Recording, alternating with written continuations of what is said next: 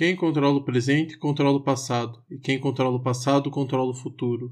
George Orwell, 1984. Olá, eu sou o Álvaro e esse é o podcast Ensaios da Ágora. O tema de hoje é as fake news explicadas pelo livro 1984. Mamadeira de piroca, kit gay, chip na vacina, o primo do porteiro que morreu no acidente, mas colocaram Covid como óbito, cloroquina. Algumas fake news beiram ao absurdo. Quem acredita em mamadeira de piroca? Outras são mais sutis, mas ambas têm finalidades políticas bastante similares. Controle da sociedade através da mentira. Alguém está ganhando com isso. As fake news são um tema urgente e quem tem, tem que ser debatidas mas mais do que debatidas, nós devemos combater as fake news. Elas têm causado danos irreparáveis à nossa sociedade. Um caso bastante claro é o do termômetro que devia ser usado na testa. Esses termômetros que a gente vê aí na entrada de shopping, na entrada de mercado, que foram feitos, elaborados, projetados para serem usados na testa, mas que por causa de uma fake news tem se usado no pulso. E isso é muito arriscado, porque se você se algo foi feito para ser usado de determinada forma e você usa de uma outra maneira, ele não está sendo totalmente eficaz. Se ele não está sendo totalmente eficaz, ele pode não estar medindo a temperatura da maneira correta. E ao não oferir a, a temperatura da maneira correta, alguém contaminado pode entrar no mercado e contaminar outras pessoas. Esse é um exemplo simples de como as fake news podem ser perniciosas e danosas à sociedade. Por isso que elas devem ser combatidas. E você deve estar se perguntando, deve estar dizendo: ah, mas é fácil. Basta trazer informações verdadeiras que se contrapõem às fake news e está tudo resolvido. Sinto informar, mas isso não basta. Vivemos na sociedade do conhecimento, a sociedade da informação, né? Gostam muito de falar nisso. Vivemos na era da informação. Mas mesmo assim temos sofrido com as fake news. Por quê? Chamo George Orwell para nos ajudar a explicar esse fenômeno. George Orwell foi um intelectual inglês que sempre se preocupou com o autoritarismo. Os temas dos seus ensaios, dos seus livros são sempre é, focados, sempre não, mas estão ligados muito à questão do autoritarismo, da linguagem autoritária, é, de como o governo não se preocupa com, com isso e por né os partidos ou a sociedade não se preocupa com o autoritarismo e por isso ele cresce da maneira como cresce e quando você menos se dá conta está tomado por um governo autoritário então ele tem muito essa essa pegada e ele escreveu um livro que é muito famoso né ele escreveu vários livros mas o livro mais famoso dele é 1984 e o livro 1984 é uma distopia. O que é uma distopia? É o contrário de uma utopia. Utopia é aquele livro que prevê, o filme, um, ou obra que prevê um futuro promissor, algo bom para o futuro, uma sociedade justa, é, onde as coisas vão bem. A distopia é o contrário, é uma sociedade onde as coisas não vão bem uma sociedade injusta, uma sociedade autoritária, onde a democracia falhou, onde os governos falharam, tem-se geralmente algum controle sobre a sociedade. Exemplos de distopia a gente pode pensar o Admirável Mundo Novo, que é antes de 1984, bastante interessante, a gente pode falar dele no próximo episódio. Fahrenheit 451, que também é um livro fantástico. Tem um filme recente que é razoável, é bom vale a pena assistir. É, o Conto da Aya, é, Jogos Vorazes, Vorazes hum, V de Vingança. Então a gente tem vários exemplos de distopias. E uma delas é 1984. E o que, que fala esse livro? Nesse livro a gente é apresentado a um personagem chamado Winston Smith. E ele vive num mundo onde um governo to totalitário toma conta desse mundo. O governo do grande irmão, do Big Brother. Sim, o Big Brother do programa de TV ele tem a ver com, a, com o Big Brother desse livro. Por quê? Porque o Big Brother no livro ele controla, ele vigia as pessoas 24 horas por dia, a todo instante. Então nas casas eles têm um mecanismo chamado teletela, onde você pode ver e ouvir as coisas, mas também as pessoas que estão do outro lado da teletela podem ver e ouvir o que você está fazendo. Então, é, é, através desse mecanismo e outros, né? Por exemplo, eles usam mini helicópteros que saem pelos, pelos prédios, circulando os prédios para escutar conversas, para tentar, como se fossem drones. Ele prevê lá em 49 o que seria o drone atualmente. Ou microfones espalhados pela cidade também, para que as pessoas ouvissem as conversas das pessoas.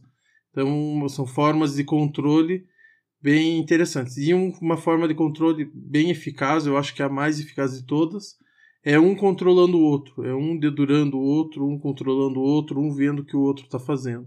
Então, esses são os métodos de controle desse governo totalitário do mundo de 1984. E o Wilson é funcionário de um dos quatro ministérios a que foram reduzidos o governo, o Ministério da Verdade. Os outros ministérios são o Ministério da Paz, responsável por guerras, o Ministério da Fartura, da Riqueza, que cuida da economia e da fome, alterando dados de produção, fazendo a população achar que o país vai muito bem, e o Ministério do Amor, que mantém o Estado de Direito, a justiça, a segurança pública, é responsável pela espionagem, pela tortura e execução dos inimigos do governo. Então, o romance ele não é um alerta do que pode acontecer. Então, 1984 é um livro peculiar que critica os regimes autoritários. Se não for combatido, o totalitarismo pode triunfar em qualquer parte, disse George Orwell. Então, ele entende o romance dele como um alerta, não como uma previsão. Ele quer dizer que não é que vá acontecer realmente isso, mas se a gente não cuidar, qualquer país pode estar sujeito a um governo autoritário. Ele usa a Inglaterra como exemplo, porque quando ele escreve isso, a Inglaterra tinha muito essa questão de ah, nós nunca cairemos num regime autoritário como a Rússia, né, a União Soviética, ou a Alemanha de Hitler, ou algum, algum governo, ou a Itália de Mussolini. É, nós não cairemos. E ele vai falar que não, qualquer país pode cair num tipo de governo como esse se não se cuidar. E como que a gente pensa as fake news através de 1984, através de um, de um elemento que tem no romance chamado Ministério da Verdade. Então, o que fazia o Ministério da Verdade? Ele criava verdades sobre o passado. Ele era imenso, contava com cerca de 3 mil salas e ocupava-se da criação da realidade, como se fossem notícias. Então, eles se preocupavam em passar aquilo que o partido e o grande irmão diziam que era verdade muito parecido com a imprensa hoje em dia, né, ou com certa imprensa, por assim dizer, hoje em dia, que se preocupa mais em passar uma versão da verdade do que a verdade objetiva em si. Não que né, a verdade objetiva existe, né, não vamos ser relativistas. Por exemplo, vou dar um exemplo claro do que acontece. A imprensa que hoje ensina como fazer receitas com ovos, ao invés de questionar por que o preço da carne aumentou. Então, é, esse é um exemplo claro de como esse Ministério da Verdade atual pode atuar. Né? E como no livro eles construíam do jeito que eles queriam, né? mas hoje em dia, na nossa realidade, também nós temos essa, essa presença. E o Ministério da Verdade tinha por incumbência forçar a todos a aceitar como verdade as mentiras contadas pelo partido. É sempre a versão do partido que conta, é sempre a versão do partido que importa é uma necessidade pelo controle da verdade. Porque, como eu disse no começo, né, quem controla o presente controla o passado, quem controla o passado controla o futuro. Então, esse é, é o mote do Ministério da Verdade. Eles controlavam o passado para poder controlar o futuro. Então, eles diziam, mudavam várias questões do que tinha acontecido para poder permanecer no poder e convencer as pessoas de que eles estavam sempre certos. E como eles faziam isso? Eles usavam alguns mecanismos. O George Orwell sempre esteve muito preocupado com o uso da língua como forma de manutenção da política ou de mudança política. Então ele vai falar do empobrecimento da língua, do uso da língua como viés de manipulação. Ele está sempre preocupado com isso. E no livro ele cria o quê? Ele fala de uma nova língua ou nova fala, depende da versão que você procurar. Inclusive leia o livro, é muito bom um vocabulário sintético e reduzido, cuja pobreza visa também reduzir a capacidade de pensar. Então ele vai falar que essa nova língua ela é pobre e ao ser pobre ela empobrece a capacidade de pensar. Então nós temos lá um exemplo. Bom, bom, é, o ruim não existe. O ruim é o não bom. E o ótimo também não existe, é o mais bom. Então é, esse é um exemplo bobo do que é a nova língua né, que tem lá no livro. É, e que vai reduzir, vai reduzindo a nossa forma de pensar. Né? Então, criar-se palavras, criar-se novos conceitos através das palavras, mudar os conceitos por trás de palavras já é, definidas. E o governo Bolsonaro faz muito isso, né? Ele dá novos significados às palavras. Tem até alguns sites que têm dicionários do governo Bolsonaro. Né? Então a gente pega, por exemplo, lá mimimi. É, a reivindicação das minorias, né? Ele chama isso de mimimi. Cidadão de bem, aquele que apoia o governo, que é cristão, que defende o uso de armas. Esse é o cidadão de bem. Se você não defende isso, o, os humanos direitos, né? Senão você é da turma dos direitos humanos, que defende bandido. Então são várias palavrinhas que vão vão assumindo um, um, papel dentro dessa conjuntura, vão criando uma ideia, uma identidade que vão se tornando verdade na cabeça das pessoas. Então hoje quando falar, ah, para de mimimi, para de se vitimizar, né? Quer dizer, a dor do outro não importa para mim, é algo totalmente sem empatia. E, e que mostra muito bem o que é a política hoje, né? Qual que é a política desse governo, uma política totalmente sem empatia. Outro elemento que o George Orwell usa no livro é o duplo pensar, o poder de manter duas ideias contraditórias na mente ao mesmo tempo, de contar mentiras e acreditar nessas mentiras que você contou. Então eles têm o lema do partido que guerra é paz, liberdade é escravidão e ignorância é força.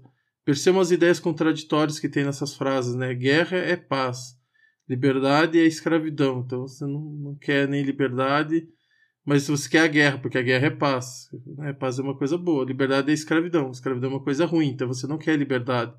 Ignorância é força. Quer dizer, você não precisa saber das coisas. Ignorância é força. São formas de se assimilar às mudanças no passado. Então, toda vez que o governo muda o passado, ou muda algo com relação, como faz para as pessoas aceitarem essa mudança? Através do duplo pensar. Você poder carregar duas ideias contraditórias na cabeça ao mesmo tempo e não ver que isso é contraditório. Daí você deve estar se perguntando: ah, mas isso na vida real não existe, isso daí é, é coisa de livro. Então eu vou dar um exemplo para vocês de cristãos a favor da pena de morte. Esse é um duplo pensar. Ou cristãos que defendem torturadores. Isso é um duplo pensar. Ou você falar que é, a doença é uma gripezinha e depois negar o fato de que disse isso. Então o presidente disse no primeiro, no primeiro comunicado sobre o Covid de que a doença, né, o Covid era uma gripezinha e depois esse ano ele vai falar não, eu nunca disse isso, é mentira. Quer dizer, ele mente deliberadamente e é capaz ele acreditar na mentira dele por causa do duplo pensar. Então é um mecanismo que existe, que existe e tem sido muito usado na política brasileira atual. Tá? É uma manipulação das informações para se alcançar um objetivo, né? geralmente um objetivo político, eleitoral, de tratar inimigos, objetivos financeiros. Então o duplo pensar ele sempre tem esse objetivo também. Ele não é só para aceitar o passado, mas ele é uma manipulação da forma como se pensa. E as fake news? Então a internet ela possibilitou o alcance global e rápido, né? Ela deu condições para que o caos das fake news se instaurasse.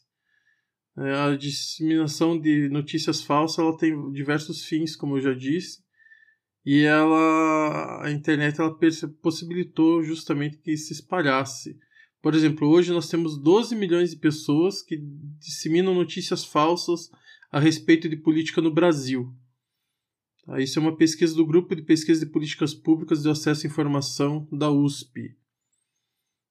Outra pesquisa vai dizer que 90% dos eleitores do Bolsonaro acreditam em fake news. e outra pesquisa vai dizer que a, por, por dia o governo lança quatro mentiras ou quatro fake news por dia. Então vejam como a propagação e uso da mentira tem sido uma norma no governo vigente. E qual que é a lógica que se aplica hoje às fake news? A informação em si deixa de ser importante, o que vale é a fonte de onde veio. Né? Se o fulano disse é porque é verdade, ou se está na internet também é verdadeiro. Por isso que as fake news sempre começam com ah, o, o primo do vizinho do meu amigo, o, a minha avó viu no, no WhatsApp, eu recebi uma mensagem do fulano e o fulano não mente, então se está lá, se ele me mandou, é porque é verdade. É sempre mais importante de onde vem a informação do que a informação em si. A informação pode ser a mais esdrúxula possível, pode ser mamadeira de piroca. Mas as pessoas vão acreditar por causa da fonte de onde ela veio, porque ela parece, e eu repito, ela parece ser importante, ser normal, ser confiável. Essa é a palavra. Ela parece ser confiável, mas nem sempre é. Então, no livro, ele vai falar que tem algo que é pior do que a censura, que é a manipulação do passado. Né? Você pode censurar quando você censura algo, você está causando um dano, mas quando você manipula o passado, o seu dano é pior ainda.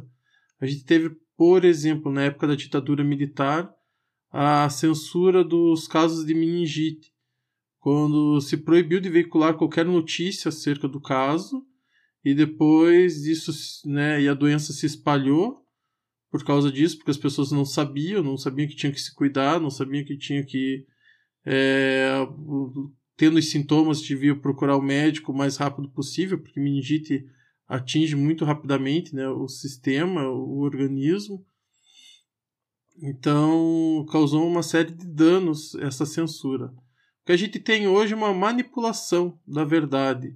Então, por exemplo, quando o governo do Jair Bolsonaro ele pretende recontar os mortos do Covid, vocês devem lembrar algum tempo atrás ele falou que ah, nós temos aqui é, um documento que diz que o governo não, que não morreram 500 mil pessoas, que metade dos casos foram outras mortes e não sei o que.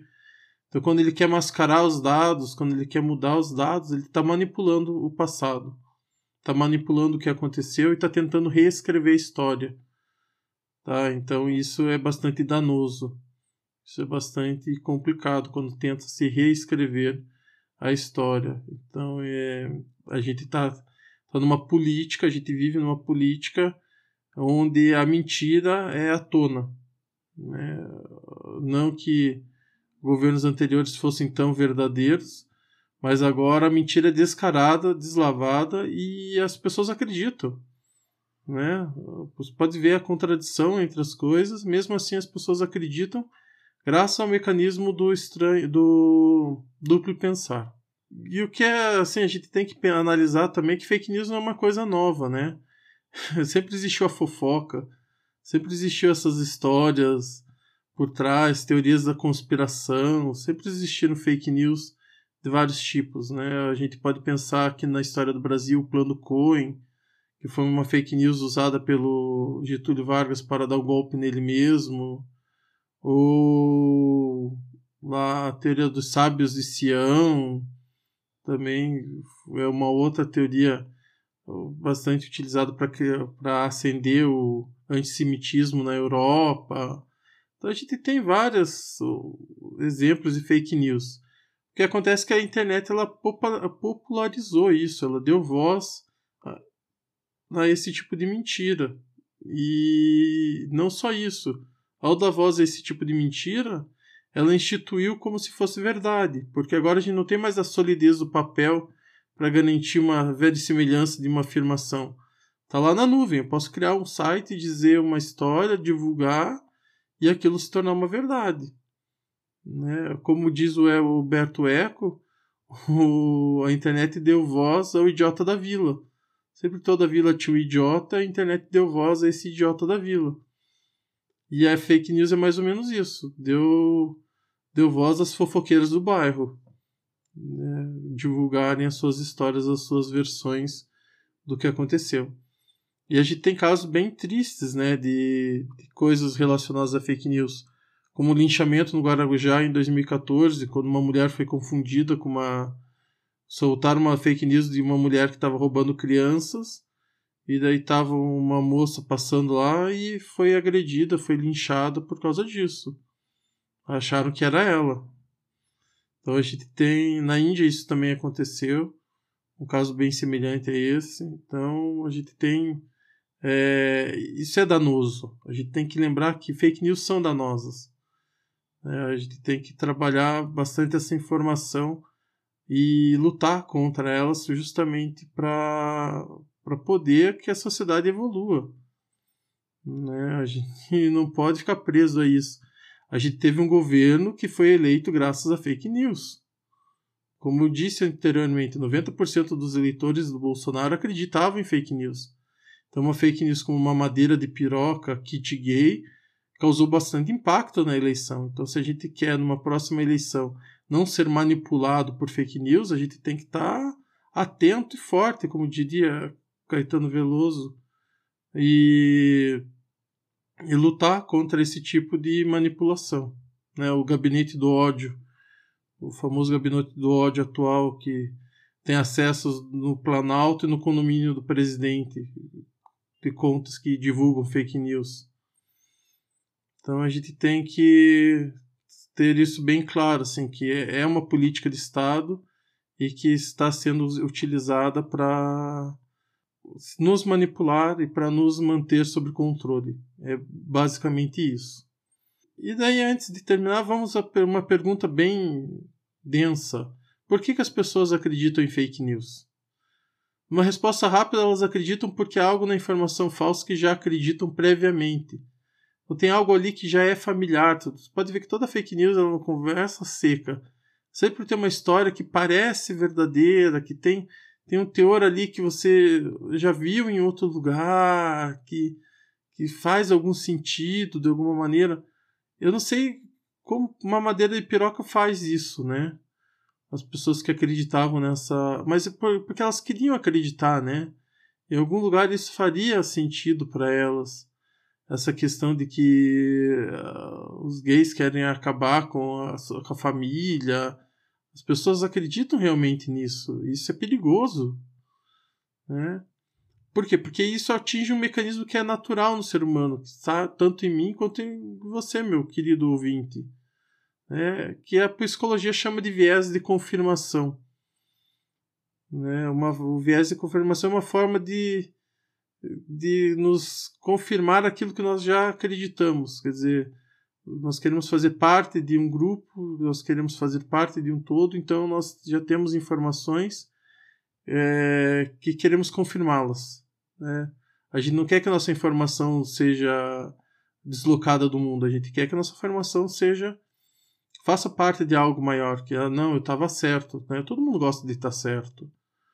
Então, é o viés de confirmação que vai trazer é, esse peso para fake news e vai fazer com que as pessoas acreditem em fake news. Por isso que eu falei lá em cima que não adianta a gente viver na era da informação, de ter o maior conhecimento acumulado da história da humanidade e com mais fácil acesso, se nós ainda nos mantemos presos a isso. Infelizmente é um movimento natural, né? Então, faz parte de nós como seres humanos. Mas a gente tem que refletir para evitar, porque o preço da liberdade é a eterna vigilância, já diria Thomas Jefferson. Então nós temos que estar sempre vigilantes para não sermos manipulados pelas fake news, tanto as fake news a favor do governo quanto as fake news chamadas fake news do bem, né, as outras do as que falam mal do governo de uma forma mentirosa. Também é importante que a gente se tenha a verdade, né? Já está dito na Bíblia: Conhecereis a verdade e a verdade vos libertará. Espero que tenham gostado desse episódio. Divulguem nas suas redes sociais, compartilhem para que a gente possa atingir mais pessoas. E espero vocês no próximo episódio. Um abraço.